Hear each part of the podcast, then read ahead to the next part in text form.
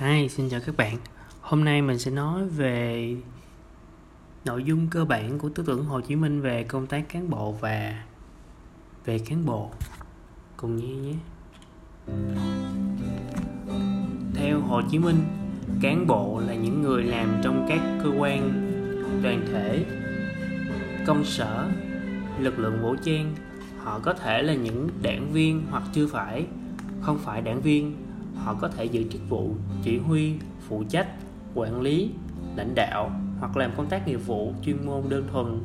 Tuy nhiên, trong các tác phẩm và bài viết, hồ chí minh chủ yếu nhấn mạnh đến cán bộ, đảng viên có chức, có quyền, những người chịu trách nhiệm trực tiếp và to lớn, nặng nề trước nhân dân và toàn dân tộc. Người nói,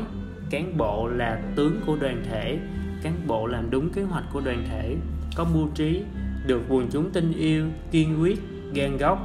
giữ đúng kỷ luật, biết làm cho dân chúng cùng đoàn thể sống chết mà không sợ nguy hiểm. Như thế mới là tướng giỏi của đoàn thể, như thế là cách mạng nhất định chống thành công. Hồ Chí Minh coi cán bộ là cái gốc của mọi việc,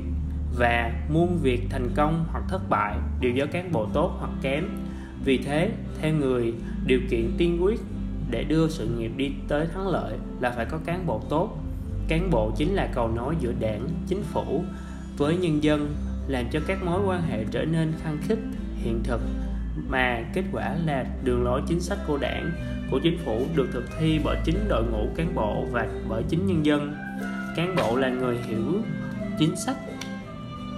và đem chính sách đó giải thích cho nhân dân để nhân dân hiểu và thi hành. Ngược lại, cũng chính cán bộ là người lăn lộn cùng nhân dân, hiểu được nhân dân đem tâm tư, ý nguyện của nhân dân phản ánh lại với đảng và chính phủ, như Hồ Chí Minh đã chỉ ra. Cán bộ là người đem chính sách của đảng, của chính phủ giải thích cho dân chúng hiểu rõ và thi hành, đồng thời đem tình hình của dân chúng báo cáo cho đảng, cho chính phủ hiểu rõ để đặt chính sách cho đúng. Hồ Chí Minh hiểu rõ muốn tổ chức công việc được tốt thì rất cần có người, cán bộ có tài, có đức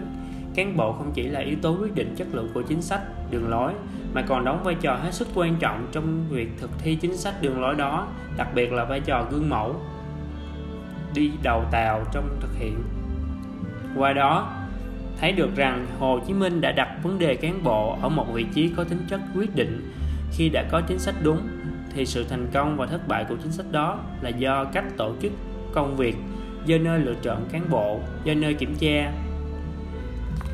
nhận thức được vị trí vai trò của người cán bộ, nên từ rất sớm và trong suốt cuộc đời hoạt động của mình, Hồ Chí Minh luôn quan tâm chú trọng mảng công tác này. Ngay từ tháng 6 năm 1923 trong bức thư gửi các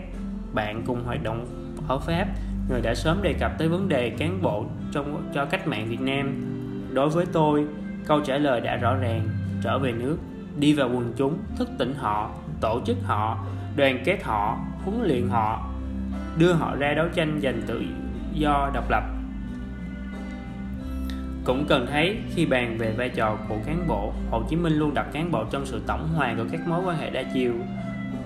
Tuy xác định cán bộ là cái gốc của mọi việc, nhưng không chỉ dừng ở lại ở chỗ coi trọng việc có hay không cán bộ để thực hiện công việc, người luôn tìm đến điểm gốc của vấn đề là chất lượng cán bộ, từ đó khẳng định muôn việc thành công hoặc thất bại đều do cán bộ tốt hoặc kém. Như vậy, có thể thấy rằng Hồ Chí Minh đã đặt vấn đề cán bộ ở vị trí hết sức quan trọng, có vai trò to lớn, đặc biệt trong toàn bộ sự nghiệp cách mạng. Do đó, với Hồ Chí Minh, việc xây dựng đội ngũ cán bộ có phẩm chất